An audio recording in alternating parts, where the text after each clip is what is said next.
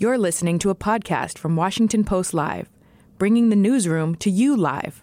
I'm Jonathan Capehart, Associate Editor at the Washington Post. Thank you all for joining us here today at the Rockefeller Foundation, and thank you also to those watching online, who I'm assuming are right there. Uh, we kick off This is Climate Women Leading the Charge with the current USA, USAID Administrator and the former United States Ambassador to the United Nations, Samantha Power. Administrator Power, welcome. Thank you. Great to be here. Um, let's start big picture. How and in what ways are women disproportionately impacted by climate change?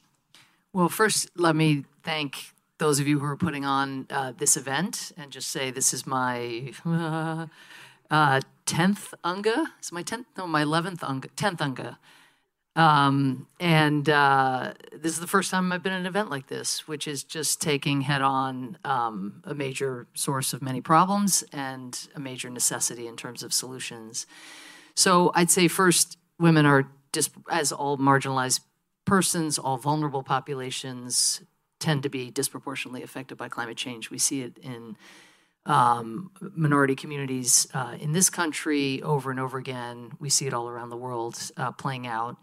Um, if you look at actual casualty rates or death rates in natural national natural emergencies, you see women and children bearing the brunt. Um, and you might think, oh, well, that's a biological difference, and maybe they can't outrun the uh, tidal waves or whatever. But it's as much about gender norms and be, feeling like you need permission in order to know whether you can leave and being trapped in homes. Um, it's uh, you know, in general, just actually being responsible for so much in terms of the family's welfare um, and you know not being in a position uh, again to put one's own well welfare uh, very prominently. Um, you see it day to day the vulnerabilities you know as water dries up and you know I've just been to so many places I'm sure many of you have as well where it is just so stark even from year to year how different the landscapes are from the ones just 10 years ago. But one thing hasn't changed that much, which is the norm that it is women who go collect the water in rural communities. So as water dries up near the community, women have to walk further and further. Uh, and that's, of course, been a uh, terrible um, means by which, or, or route by which, uh, women have been continually subjected to gender based violence en route. So the further you go, the less protection you have, the more that those other norms that don't on their face seem to have that much to do with climate change per se, a norm that indicates it's okay to uh, assault or, or attack a, a, a woman, that norm then intersects and thus you know means a disparate impact again on, on, on women in that sector as well. So where where in the world are these issues most acute? Well, it's hard to choose. I, have I'll give you just a little bit of a brief tour of my r- recent horizon, or whatever the backward version of a horizon is. You know, over the last year, uh, I traveled to Pakistan when a third of the country was underwater because of a combination of unprecedented rains and melting glaciers colliding at once and inadequate preparation and infrastructure. Um, and again, it's women often the last to stay uh, to protect uh, property or to protect uh, livestock as men go in search of help. I mean, everybody's um, affected in terrible ways. Traveling from there then uh, to northern Kenya and to Somalia to see five straight failed rainy seasons. So the complete opposite of what I had seen in Pakistan, which is just parched land. Um, millions of live, livestock uh, died uh, of the drought uh, in the Horn of Africa. Uh, you might think, well, the main effect will be on the pastoralists, which, of course, the people who raise the raise the the uh, the livestock. And sure, you actually saw a big spike in suicides of these men because they, for millennia, had been raising animals, and suddenly their entire herds of goats or camels wipe, wiped out just like that. Um, but when it comes to managing the effects on families and the severe acute malnutrition that young people were left with, particularly kids under five, it was women who had to both deal with despondent husbands, deal with the question of what becomes of sons who had imagined that lifestyle continuing and now had suddenly thinking how do i possibly give them an alternative life an alternative vocation um, but then also you know being in a position to to try to find food for for the youngest so i mean again it hits in different places i was just last one i offer you was just in fiji and of course, for all the Pacific Islands, it's, uh, or almost all of them, it's an existential threat. It's about whole nationalities having to figure out in some number of years ahead where they move to, what they do. Like if they can't live in the in the, the parts of the country and the or in the, the particular islands that are so uh, low low lying, and um, just small examples with where women out there growing industry in this instance met with a women a group of women who were growing sea grapes uh, which are, by the way, are delicious. I'd never had sea grapes before. Um, and they were so proud of their sea grapes. And, you know, USAID is trying to support them, get a micro uh, loan so that they can build their business, grow their business. But just incidentally, and this is where, you know, climate change just comes up at every turn, they say, well, the only problem these days is we now have to take our boats further and further out because as the ocean warms, it warms particularly close to the shore. So we have to go further so we go further to get our sea grapes. That means much longer away from all the other obligations we have as women in the household. Moreover, we use fuel powered boats. So we're putting more emissions out into the air as we go and try to retrieve these sea grapes in order to grow our businesses. So you know, again, every everywhere you look, Pacific Islands, Africa, uh, Asia, you know, it's it's walloping communities. I, and I want to get to you mentioned microloans, and I want to get to um, the the aid that USAID um, USAID gives. But are these issues that you were, were, just talking about? That's a lot of the developing world. But are, is what we're talking about confined to the developing world? No, hardly. But I just happen That's to. That's called a leading question. we live. I mean, we were. I think on our twenty third uh, natural disaster here in that that has cost over a billion dollars in the U.S right now. Uh, we've experienced our hottest day, week, and month on record, I think, just in the last couple months. Um, for the first time, we had to shut down certain businesses and summer camps and uh, opportunities for young people because of wildfire smoke uh, extending uh, into our lives. And um, again, the disparate impacts, you know, this is a, maybe a small example, but when a kid can't go to camp, it's going to be the working mom, but in most households, certainly mine, uh, that is going to have to figure out what you know. It's like a, a version of what happened with COVID. Um, you know, when uh, climate hits, whether in small and fleeting ways that that have severe health impacts and severe uh, lifestyle impacts, it is going to fall to the multitaskers uh, of the home uh, to manage that. But I mean, the the also just the financial effects of the damage now being done on what feels like a near daily basis to some part of the United States uh, can't be overstated. It happens just not to be what USAID works on because we do our work uh, overseas. And, and our work, I will say, one of the biggest tensions and challenges that we grapple with is we're given fixed resources and not resources that are not keeping up at all with uh, the development setbacks that climate change is causing at all at all even though they're growing. Our resources are growing but you just you can't keep up. But the other problem is not just that it's that so much of our resources go to keeping people alive in emergency circumstances like those in libya just over the last week uh, or those i mentioned in pakistan or somalia and what you wouldn't do to be taking all of that humanitarian assistance and investing it instead in disaster resilient infrastructure or in drought resistant seeds or in those micro loans uh, you know to small farmers who are actually capable of using their smartphone to anticipate extreme weather events and at least mitigate what those losses are. So that what i've described is kind of the difference between resilience uh, and emergency, you know, relief, and and we are very weighted as a as a government and as a donor community writ large toward. I mean, you know, it's it's a it's a beautiful thing. It's a beautiful privilege to try to help people get through the worst moments of their lives, but uh, in doing it that way, which is quite stopgap, you know that you're going to be back at it, and and that is you know extra heartbreaking because it used to say we'd say climate shock but now it's kind of like, is it a shock when it is a predictable feature of um, you know a particular part of a country's um, farming life, um, and and so what does that require of us? If the pie were bigger, we would dramatically increase our investments in resilience, which is what we should be doing. Uh, it's hard to not save lives in the interest of saving lives in the longer term. So we are we are balancing this as best we can, but it is it's not a fun balancing act. You anticipated the question I was going to ask, jumping off the microloans piece. So I'm going to jump ahead.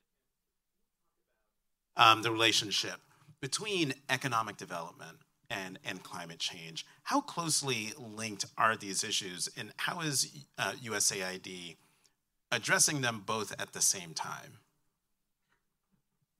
Well, I mean, I'd say we are in, or we are moving toward, let me say, because we have a long way to go, um, embedding attention to climate change as a design feature of all of our work.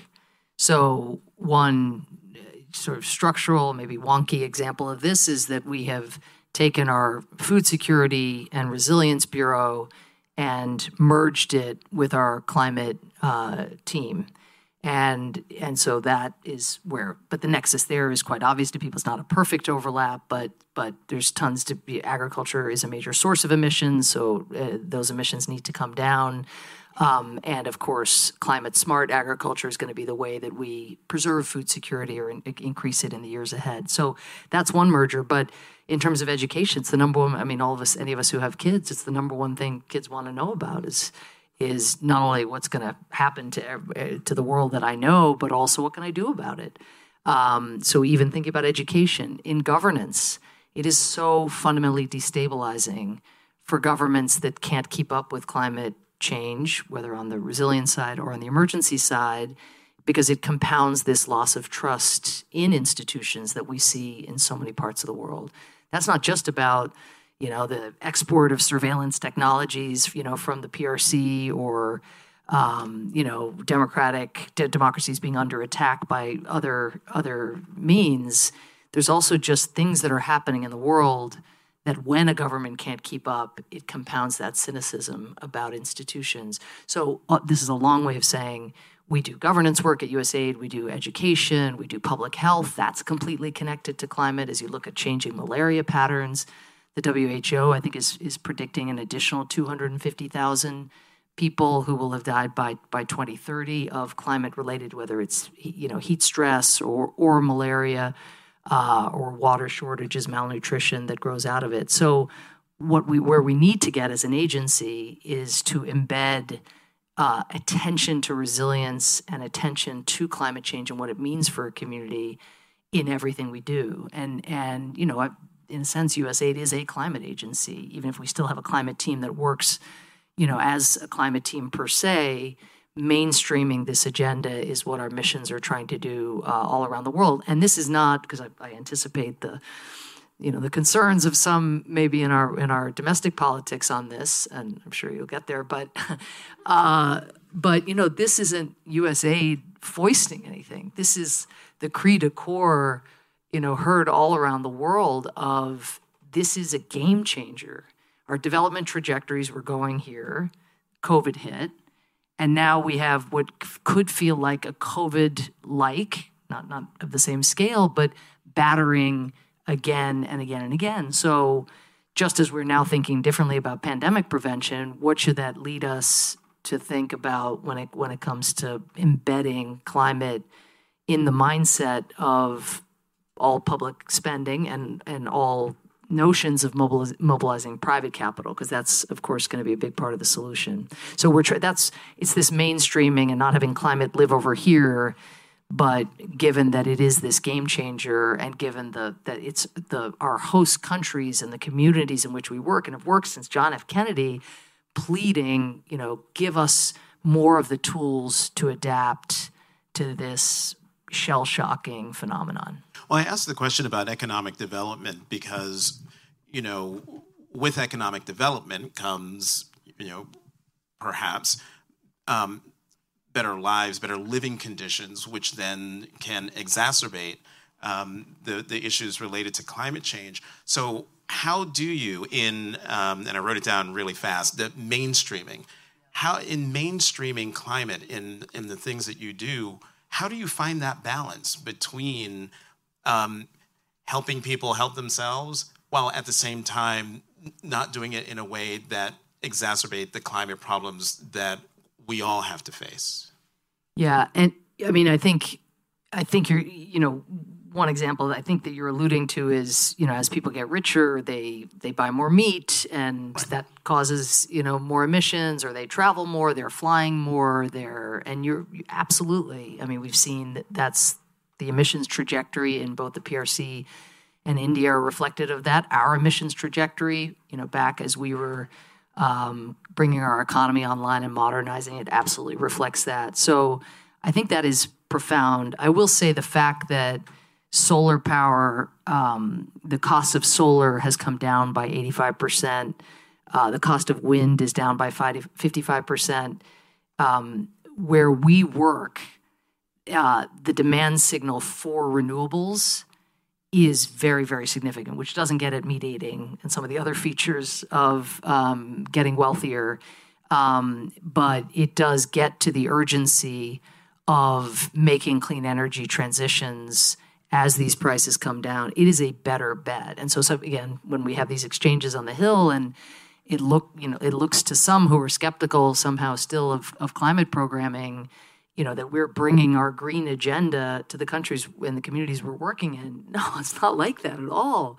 They're saying we can't afford this other thing, you know, but actually we can pop up a solar panel and have a, a water pump that we've been trying to get in this village. We can go off grid in ways we we never well, the state's not going to get here anytime soon. This was my experience out in uh, Bekaa Valley in, in Lebanon, where USAID worked to to you know build a um, a bunch of solar panels that powered electricity and and and ended up actually reducing tension between refugees who were being generously sheltered by Lebanese host communities, Syrian refugees, and the Lebanese because they were no longer fighting over water because they had water because they had solar.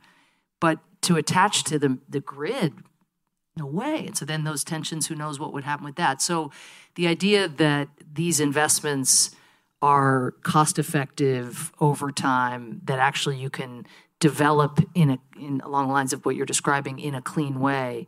I think the other aspects of consumption, um, uh, you know, need to be dealt with as part of civic education and as part of norm um, work uh, because it is true that in many many societies again including our own back in the day you know as you increase your your livelihoods your income consumables are a very attractive way to to expend those those new resources this feels like a high class problem in most of the countries you know we're talking about i mean i'm talking about working with small scale farmers who are paying double this year for fertilizer than they were paying before Putin invaded Ukraine, who just need a little loan to be able to get access to some of those drought resistant seeds that are going to increase yields by 25%. But again, finding the resources to get them that, getting the private sector interested in adaptation.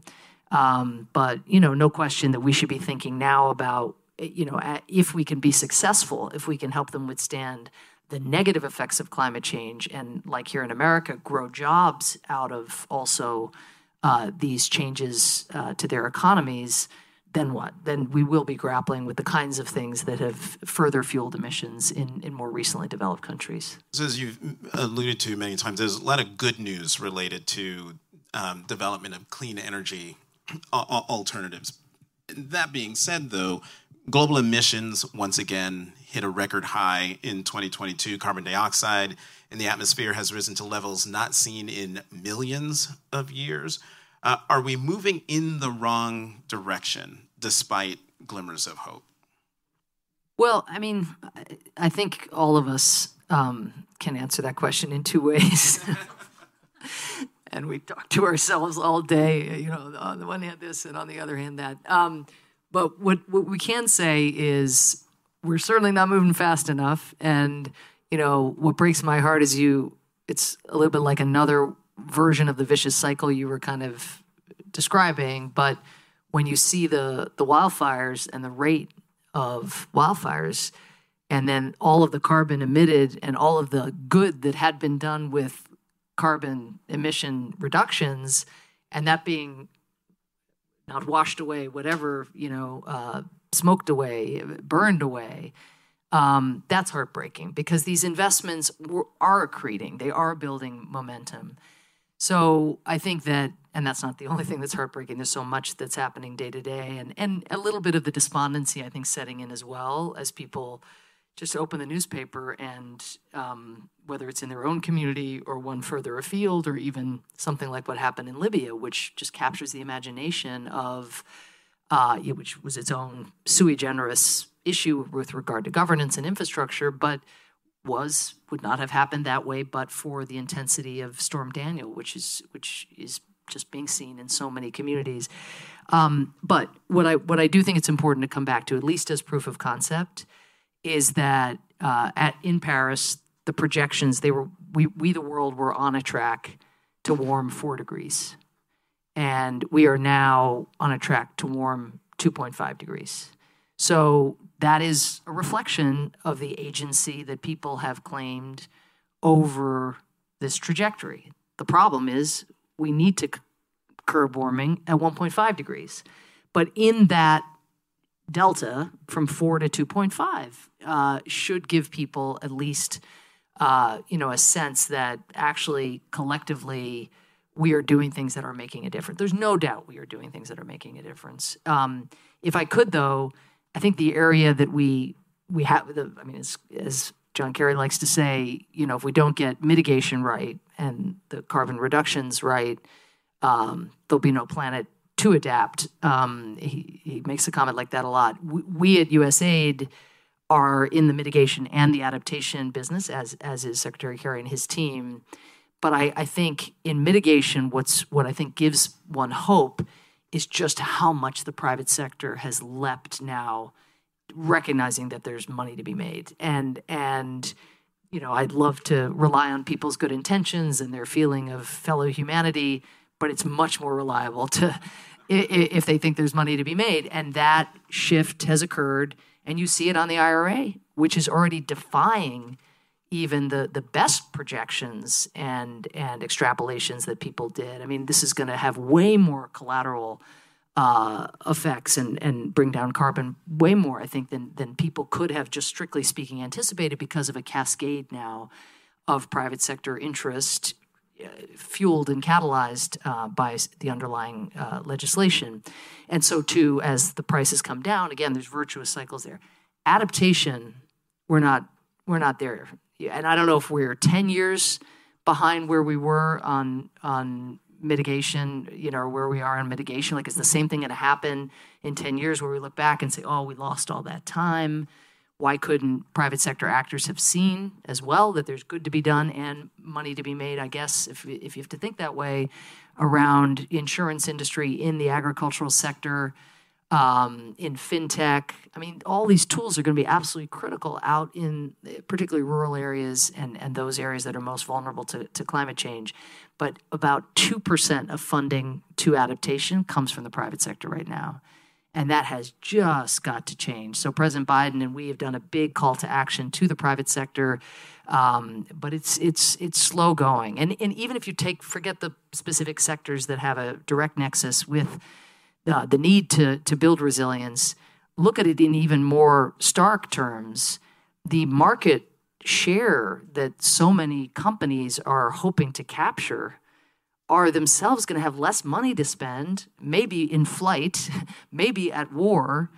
Um, you know, and so the positive of that is, hey, if we can help them adapt and and be more resilient and where these uh, emergencies happen, but uh, but don't wallop communities in the same way and they bounce back. Uh, that's those are consumers that will be our consumers. But the negative is what if you know millions, tens of millions of consumers are taken offline uh, because they are driven into poverty. The predictions now are 100 million more people driven into extreme poverty by 2030. But that's within our hand. That adaptation. There's so much. As I would say to my kids, there's room to grow. you know, the, the areas that are the most troubling in some ways, uh, there's there's really room to grow, and and you could see a cascade of the kind that we've seen on, on carbon mitigation. Administrator Power, we have almost, we got a minute and eight seconds. And, and this will be the final question. I mean, the name of this conference is This is Climate Women Leading the Charge. So, how do you see women reshaping climate leadership? Well, first of all, I have the chance to make an announcement here in my one minute and eight seconds uh, that I have 53. left. Uh, uh, we, um, we, USAID and Amazon, the company, not the forest, uh, launched uh, a gender equality fund, gender equity fund at COP. And uh, we launched it with $6 million in funding, and this is for women. It's for uh, projects that will benefit women. It's for projects that are driven by women in adaptation or in mitigation, the whole or the protection of natural ecosystems, but things broadly in the climate space. And uh, today uh, we have the Visa Foundation and Reckitt's, a, a, company out of the United Kingdom, who have joined us and matched that initial. Oh, USA put in three million, Amazon put in three million, and and have added uh, six million. Why do I mention this? Not a huge amount of money yet. We are going to get up to 60 million, we hope, uh, in rapid order. This is part of another cascade that we would like to see. Um, we've put out a request for proposals. Incredible women leaders are putting uh, proposals in. These can be small uh, projects. A lot of the climate finance right now is not going to small projects, it's going to big international organizations. So, working more with local partners is going to be absolutely key. Um, but these are going to be the success stories that are going to inspire people uh, to invest more and to believe that change can come. And it, sadly, there are just not that many examples of climate finance facilities that are targeted and tailored toward women, even though women are bearing the greatest brunt. And women, I think, in my experience, are doing the most innovative work uh, in dealing with the consequences of climate change and try to, to uh, lower those consequences in the years ahead. Samantha Power, the 19th Administrator of USAID, thank you very much for joining us today. Thanks, Jonathan. The following segment was produced and paid for by a Washington Post Live event sponsor. The Washington Post newsroom was not involved in the production of this content.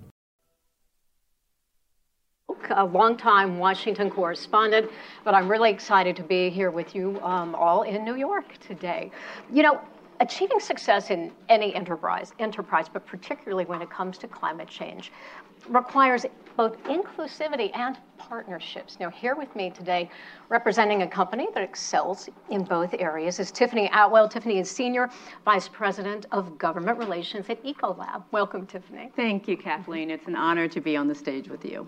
Well, Tiffany, you know, we have been hearing such wonderful discussions already this afternoon, haven't we, from women who are taking uh, the lead and really reshaping climate leadership around the world but what I found find frustrating is that they are the exception rather than the, the rule. And what do you think it is? Why is there this lack um, of inclusive leadership and understanding that um, collaboration, you know, that women need to have to be part of leadership on this issue? Absolutely. Well, I'm also frustrated, and, and I'm very fortunate to work for a company that sees that women need to lead in this area. Uh, but I also look at uh, the lack of women leadership in this space as, as something that reflects society everywhere. Um, I wish it were different. Uh, but I can't think of a cause that is more important to have women leading. And that's because when women lead by nature, we are inclusive. Uh, our leadership style is to bring diverse stakeholders in the room. And so that's the importance of the event today. But, but I'm hopeful that events like this and the way this room is filled with so, so many amazing women, uh, there, there are men here as well, but I'm hopeful that this is, and, and we love you, and, and they're amazing and we, and we want you, and we want too. you, and, okay. we, and we need you. Um, but I, I think that this could be that moment where people can not just reflect on the great work that we've heard of earlier today on, on the panel, but really how can we make sure that this is the future? of fighting climate and, and also hopefully using water as that tool of fighting climate change, which I, I think that it's still really uh, not really known. What are the consequences when you don't have a diverse group of, of stakeholders uh, around the table when you're fighting climate change? Well, I think um, it really is indicative of what we see today. I mean, because we haven't had a diverse group of stakeholders, and this is globally, and this, of, of course, is um, women also leading. We haven't even talked about water um, because it's so critical, and most people don't understand that the first impact of climate change is water. But the, what they also don't realize is water is a tool to helping us fight climate change. And so I'm really proud, of course, to work for a company that understands that and has really helped me understand that. I've, I've only been with the company two years, but I had no clue how powerful water was at solving some of these acute issues that we're facing right now with climate change. You began your career at the State Department. Then you worked on the Hill for yes. Senator Grassley. Um, you held positions of leadership at several major global corporations.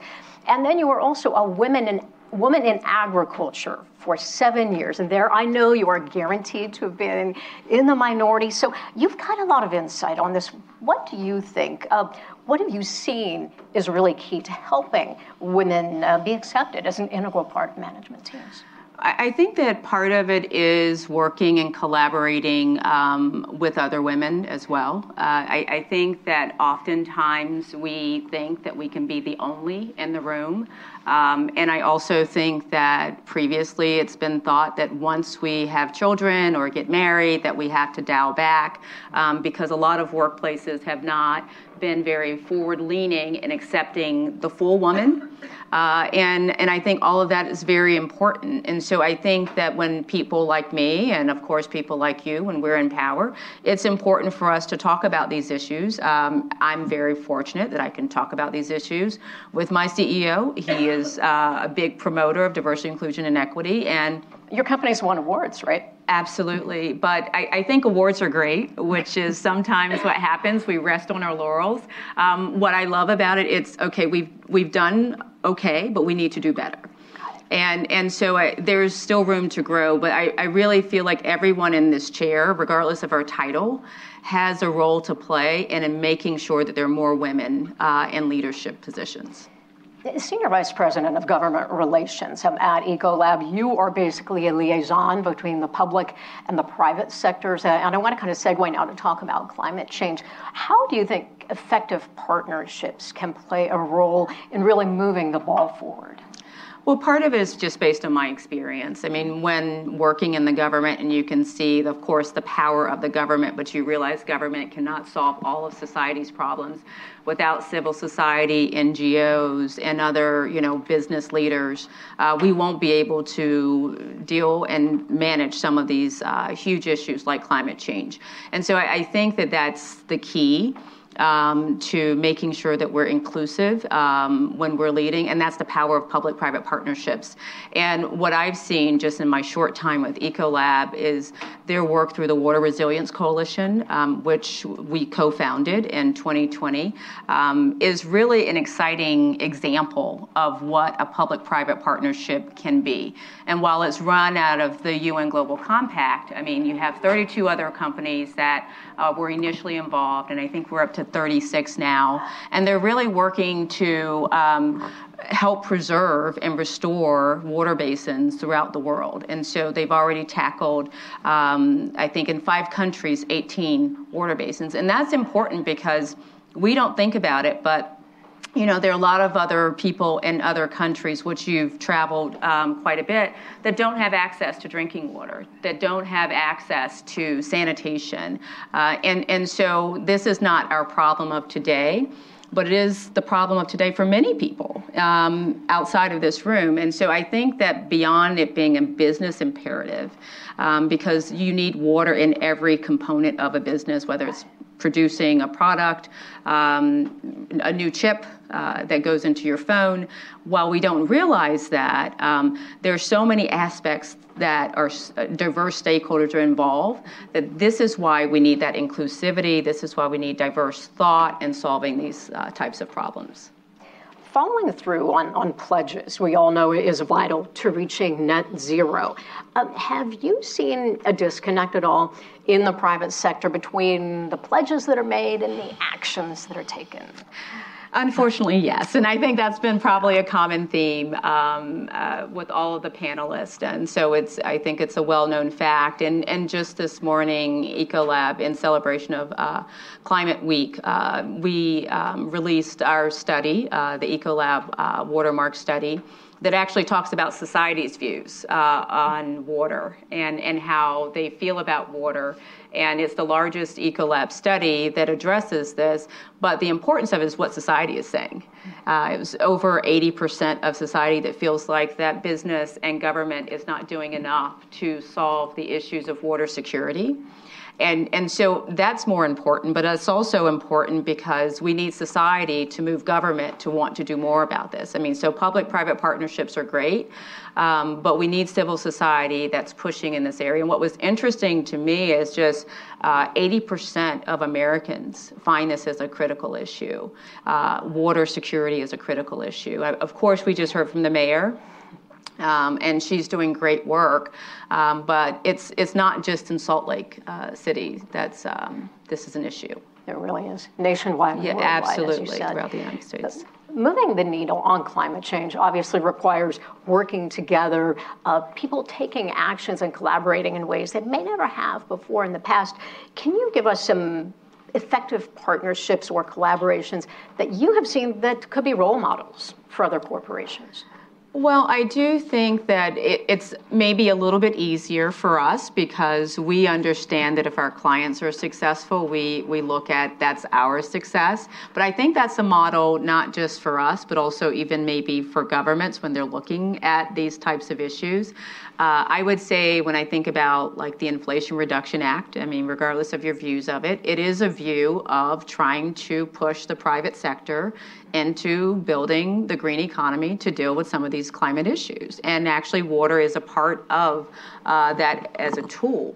And so I, I, think that that is one example, but I think the other example is um, really creative investment mechanisms. And so if you think about that woman in India who doesn't have access to um, water or she doesn't have access to sanitation. And there are now creative investment tools that can offer microfinance loans uh, to women. And from what I understand, there's a 94% payback rate of, of the loans. And so it's, it sounds like it's something that's just based on uplifting civil society but you also increase an employer's and employees' productivity if you don't have to go and, and walk miles to get clean drinking water. Uh, and also, it's security and safety for women because oftentimes what will happen in some countries where women are not created, you know, or thought of as equal, is that there are rapes and other horrible things that happen to women when they go out to an outhouse or some other place where they don't have an in house bathroom. So I think that it impacts all of us, even if it's not in our backyard. Sure. And, and then water just is so central to improving health. Absolutely. Globally, when so many people do not have access to, to clean water. I mean, well, we know even here in the United States, Absolutely. Jackson, Mississippi, we have Absolutely, in Flint, this. Michigan. Mm-hmm. Absolutely, and I, we live in Washington D.C. Some people say even in Washington D.C., you know, we should be concerned. But I think the other um, aspect that I think about is when we think about um, EVs and we think about chips. All of those are water intensive industries. And so we don't think about those are really um, sustainable. That's a sustainable future for us, but we actually have to be sustainable and when we're trying to manufacture those products. that's what you do, right? Absolutely. You help them, right? Well, that's the exciting part of our partnership, and it's really cool to be able to do that. As we begin to wrap, is there anything else you think that businesses should keep in mind when, when building partnerships uh, to tackle the climate crisis? I think uh, being diverse and the stakeholders that you talk to, um, understanding that you don't have to have all of the answers. And that's one of the other beauties of having women lead. Um, we're very open to listening and, and not always needing to have all the answers. And these are issues that affect so many stakeholders that have the right to have a seat at the table. And I think that from what I've learned from not just the speakers today, but some of the other speakers and other panels, uh, there are a lot of solutions that are already readily available. It's just scaling them, and it's, it's just making sure that people are aware of them. And so, hopefully, that this can open up people's eyes that it doesn't have to be just viewed as a green tax to be sustainable. It can make your business more effective um, and, and a greater value proposition. And from the you know Ecolab Watermark study, it can even help you with your customers because that customer sentiment, um, they care now more than ever how you're manufacturing your products. Um, I would like to sort of close with a with a story from the heart from you because I know you came to Ecolab from all these fabulous other companies where you've worked, and again uh, being part of the federal government as well, and serving even around the world in Africa. I know you have. Why um, Ecolab? Why is their cause and what they do so important to, to to you, to the world? Help us understand that. Well, I, I, think that for me, we all have a choice, right? I feel like everyone in this audience has a superpower. Um, and it's really about tapping into that and working with people that can help your dreams come true. And I found that in Ecolab. They want to do good while actually making money. And I know that sounds blasphemous or maybe bad to some people, but I think that that's the only way that we can tackle climate change is we actually have a model that goes beyond philanthropy, but instead is something uh, sustainable. Uh, and so that is my view. It's like that that happy marriage of all of my experiences, um, because I love my public service, but to be able to join a company that really wants to do great stuff for the world, um, it's inspiring to me. And my T-shirt says, "Do more of what you love." and that's what I'm doing and honored to do today. So thanks for um, asking. Yeah. Well, and I, I, know people even you can go. I think one of the cool things on your website is you can go and see the difference that the company is making every day. Uh, that ticker yes. ticks off how many is it billions yes. of gallons yes. of water you help uh, companies save. around the world save, right. and that's helping save the planet. Absolutely. Right? Tell us how that, how that works. What exactly? Uh, so the Ecolab Water Monetizer is basically capturing all of the data from all of the work of our engineers that are on site for our customers that are doing great work. We're helping them do it, but they they are inspired and want to do the work. But it's it's global, and so this is tracking twenty four seven because it's digital and it's you know run by the sensors in their uh, actual systems in their companies, and so it's real time cool. what we're saving every day. And there's a level of transparency to it that I think um, also helps you be more accountable. And sometimes I think that's what's missing uh, to a lot of the commitments that are made. Um, so it could be a good model as to what we could do more of in that sense. Excellent. Tiffany Atwell, Senior Vice President of Government Relations at Ecolab. Thank you so much for joining me. Well, thank you for having me. Thank you. Thank you all. And now, back to Washington Post Live. I'm pleased to be joined by the Mayor of Salt Lake City, Erin Mendenhall. Mayor Mendenhall, welcome. Thank you for having me. I'm so happy to be here. Excellent. Uh, since environmental issues spurred your entrance into politics. Could you tell us the story of how you went from uh, air quality activist to the mayor of Salt Lake City? Yes. Um, I think everybody has a moment that triggers you to decide you have to do something.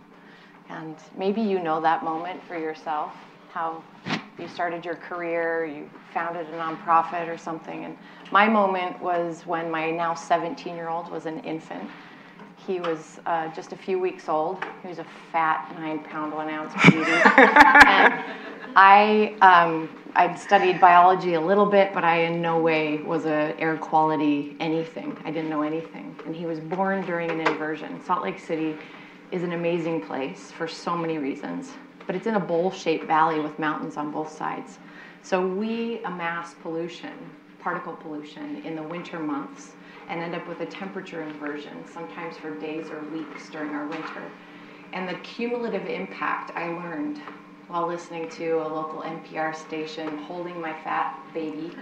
Um, and I learned listening that my legislature, our state legislature that day, had just received a report that the cumulative impact of breathing these these uh, sometimes in the summer, sometimes in the winter, really a handful of days a year on one's life can take two years off of a person's longevity just living in this valley.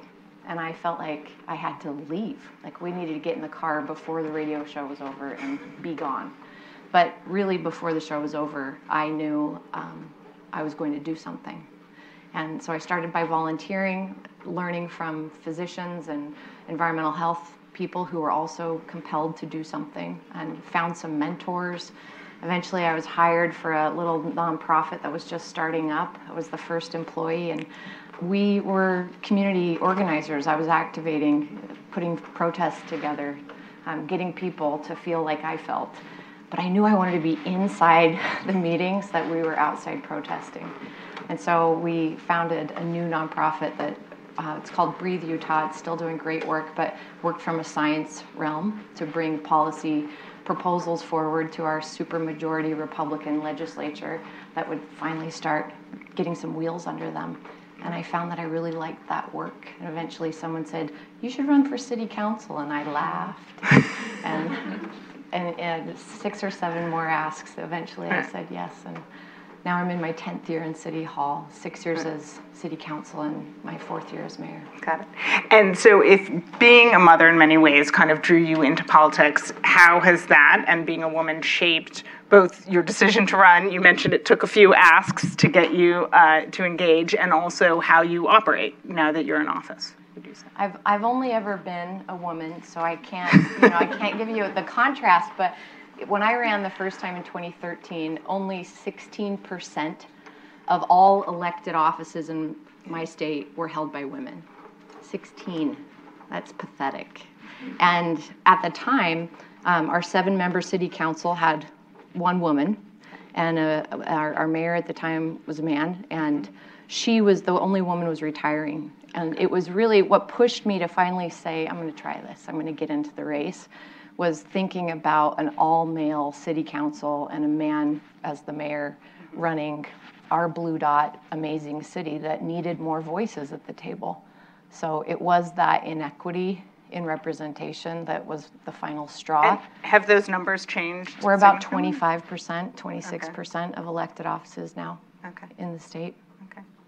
Um, and tackling climate change by definition um, involves collective action, right? There's no way that individual countries or states or right. cities and or you know nations can do it, um, and and also consensus building. So, do you have thoughts on how you and some of the other women leaders you've met approach this somewhat differently compared to you know others, or do you feel like there's no real distinction and and and this is you know this is an issue that other people that everyone has been able to you know master what it means to address collectively. I think that i find myself in rooms with many other women or mostly other women around most of the uh, the great challenges that we're facing globally but at a community level as well. I'm talking about the environmental injustice that's on the west side of Salt Lake City, our formerly redlined neighborhoods that are dealing with you know absentee issues at our public schools. They're dealing with lack of access to fresh food. We have uh, resident food organizers in our community, mostly women showing up there. Transit access, you know, I-15 expansion proposal that UDOT is looking at right now. A lot of women show up, and why that is, um, I only know for myself. Mm-hmm. But uh, certainly, we have allies, and it's not always only the women. Um, but I think that telling your story and the vulnerability of that personal reason, your own tipping point that, that I told you at the beginning, isn't a gendered experience to tell. Um, you know, men and women can tell their stories alike, but I think that there's something compelling about the authenticity and the invitation um, and I see women doing that in both the reason they're engaged, but also the inspiration to keep going on an issue that can be as exhausting and frustrating as climate change. Why are we still in this? Why are we showing up? Because there's tremendous hope. And because there's a bunch of kick ass women that you have on this panel today who are doing amazing work. And um, I think that that authenticity of working together, of being excited, of showing the hope that there is, and the reason that we keep doing it is something I see women doing more often than men, um, which I'd love to see that change. And Um, Salt Lake City is booming, obviously, and I'm curious if you could both talk about why it's attracting kind of the investment and the jobs that we've seen in recent years, and also what are the challenges, the, both the opportunities and the challenges that it presents when you're committed to conservation and environmental goals like, like yourself? Yeah, Utah is the fastest growing state in the nation, about 18.4% growth from 2010 to 2020 census, and we've continued with that growth. Salt Lake City has grown quite a bit. We hovered around 180,000 residents in our little 110 square miles um, for decades and we've added about 20,000 residents in the last two decades. And interestingly enough, we've decreased our water consumption by more than 20% over that course of time. So the way that we're growing is, I think, something that other cities around the state of Utah who are also experiencing growth challenges are interested in because the costs associated, the livability of that, um, not only the environmental reasons, but the day to day quality of life. And our growth is very focused from a city aspect on um, the ways that we can leverage the private market to give us more of the solutions that we need. Housing costs are very difficult in Salt Lake City. Um, they've been escalating. Homelessness is a challenge that we see in capital cities, medium sized cities across the country. We're experiencing that as well and the threats of the Great Salt Lake and its shrinkage and the dust toxicity um, and the way the wind blows is right into Salt Lake City. So these are challenges that we can address at the local level with things like land use, low interest rate loans that we give, and we will not loan any longer for new buildings unless they are all electric and they are climate friendly. So we need those kind of technologies, but of course we can't control the, bu- the building codes that's set by our state legislature. Oh, so we have to put our money on the table or change the land use codes uh, to get the solutions that we need. And the businesses are showing up. Uh-huh. It's happening.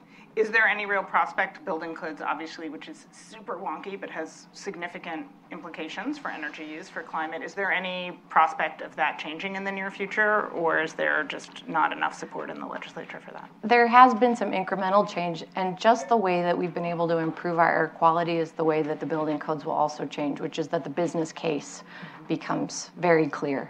Um, the technologies become actually more affordable than the traditional way of building. And so electricity and creating buildings that are 100% electrified um, is a good business model right now. And I think when the city, our Blue Dot, leads out on some of these new policies, um, we do see the state both examine what's going on and then sometimes implement at the state level. So we're happy to be that progressive testing ground. Got it. And so let's talk about the Great Salt Lake, which um, first hit a record low in the summer of 2021. Um, and there was a story just today, right, in the Tribune saying that the record snowpack was a temporary re- reprieve, but basically for a couple years. So there's a coalition of environmental groups that recently filed a lawsuit against the state of Utah, arguing that officials have pushed the Great Salt Lake to the brink of collapse. Do you think that state officials are doing enough to protect the Great Salt Lake? And what else should they be doing? The actions that they took in the last legislative session were phenomenal, and I don't believe that they believe they're done. We hear from them and we hear from the scientists who led the initial study that said we have five years left uh, of this lake and then the ecosystem is gone. And the legislature responded. Um, we know that of all the water that could drain into the Great Salt Lake, more than 80% of it is going to mining or agriculture, majority going to agriculture, about 72%. Cities and local industries, about 9% total. And the Salt Lake City is a tiny bit in there. So influencing the big mining industries and the agricultural aspect is a legislative function. I don't. I know there's been a lot of attention on Salt Lake City. It is our namesake. Yes. Um, but and we have been doing some pretty uh, aggressive policies, rate increases. Um, but to have farmers pass on that water, not grow their crops, and not lose their water rights, but be able to receive some funding from the state is new and empowered by a $40 million trust they put together. we need this action to continue. And the reporting that you mentioned today is uh, based on the work of these same scientists that the legislature has been listening to. So, what they suggest, we've seen it come to fruition in the legislative session, and we hope to see more of that in January. Okay. And then part of what you, you mentioned earlier is this idea that toxic chemicals, including arsenic, lead, and mercury, that are right now trapped in the lake bed, as it becomes as the lake bed becomes more exposed, um, these chemicals are carried into the air and create toxic dust storms. Um, so, in terms of you, you've talked about how Salt Lake has obviously taken some precaution, some steps to kind of reduce its water consumption. Is there anything that the city can do in terms of restoring it that you feel like is action that's important for Salt Lake City to do at this point? There's all, there's been some other reporting mm-hmm. around lithium extraction mm-hmm. and this frenzy of businesses trying to Yeah. figure out how to, especially in the highly saline parts of the lake, Yes. extract lithium from Right. the brine that is in there. Right. And these are typically really water intensive processes. Right. Um, more water than we use as an entire city, capital city, in a year. Uh, much, much more.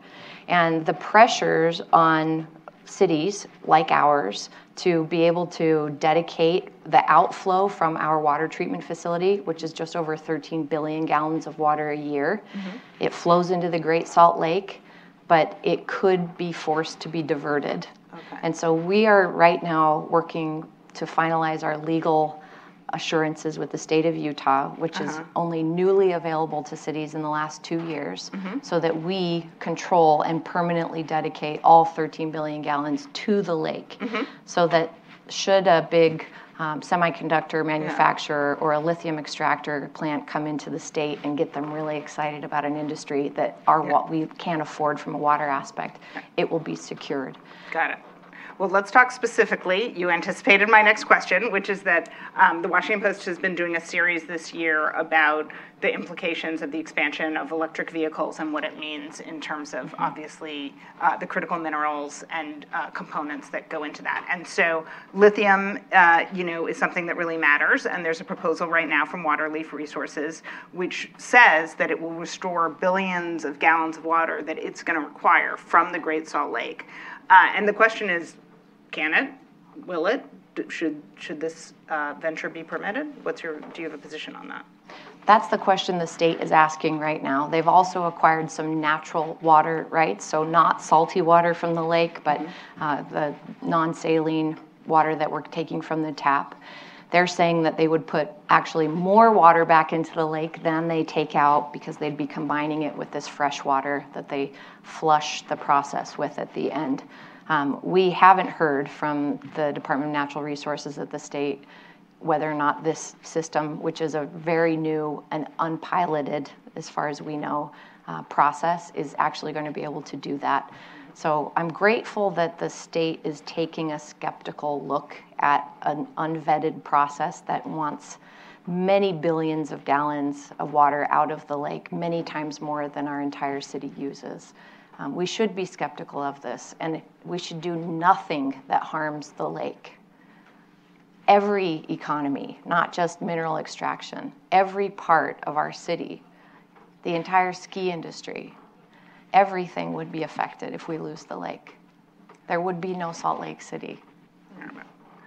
Um, and I'm curious about, you know, we've seen a huge number of extreme weather events, right, occur um, uh, across the across the country, across the globe. And I'm curious of whether how it's in what ways has it changed the kind of leadership playbook for mayors, for lack of a better term? Has it, you know, provided more opportunities to engage on climate change? Has it strained budgets to an extent that doesn't allow you to devote the resources you want to making progress on some of your goals? How how have you coped with this, and what has it meant for you? Salt Lake City being a historically democratic city um, in our very red state has taken every opportunity to come to the table anytime we're invited or anytime we see a conversation that we feel like we should be in, we find a way to pull a chair up. And the lake and the crisis of the lake has expanded those opportunities, and it's caused other cities, other mayors in the state to look at what we've been doing and what we're developing in terms of our policy, even our rate structure of increasing over time Um, and they're asking us, how, how can we do that? Can you help? Can you share that with us? Um, and at the state level, we are helping to develop the water budget for the Great Salt Lake through our Public Utilities Director, Laura Briefer, who's amazing, not only at directing the public utilities of Salt Lake City, but telling the story and the history of water's relationship to the settlement of our valley. And although agriculture is the main source here, and that is not part of what's happening in Salt Lake City, mm-hmm. I think that the relationship that Utahns have with the Great Salt Lake has taken a massive turn.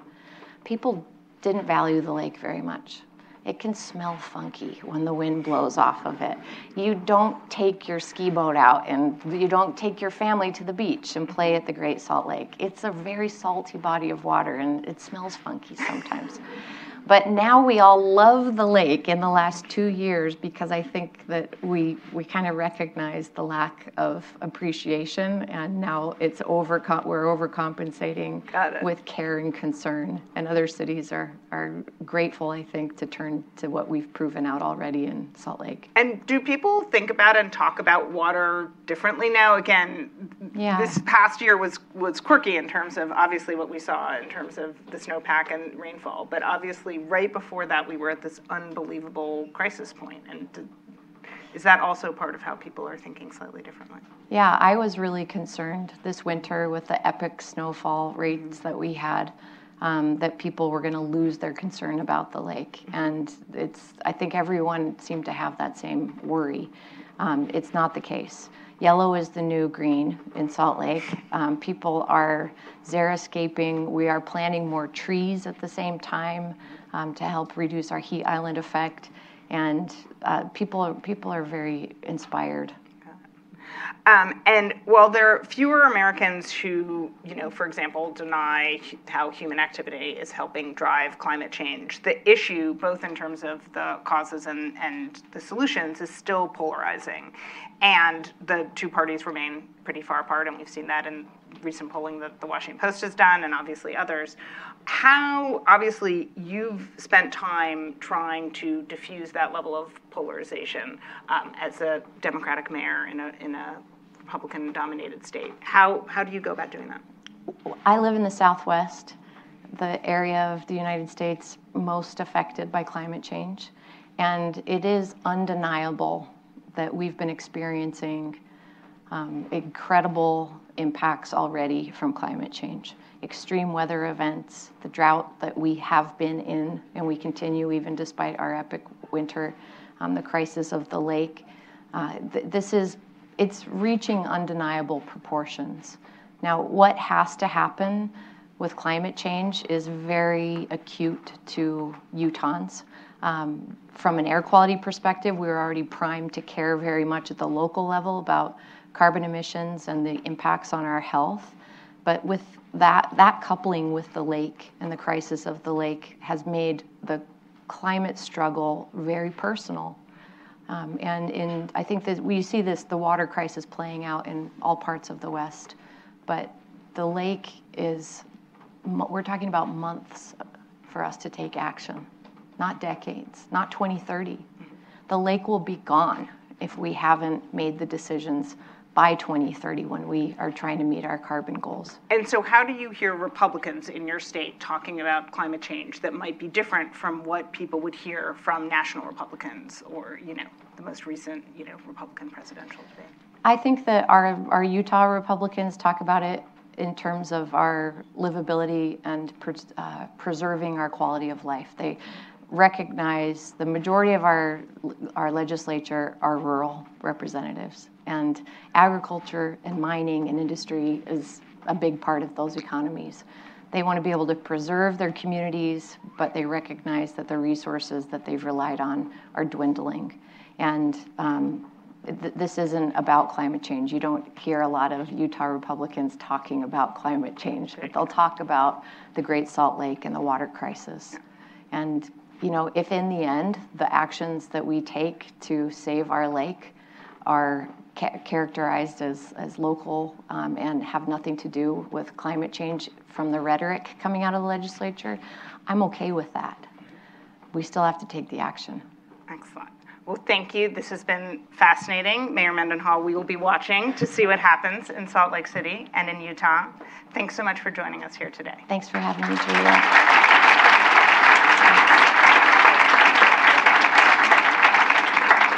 Thanks for listening. For more information on our upcoming programs, go to WashingtonPostLive.com.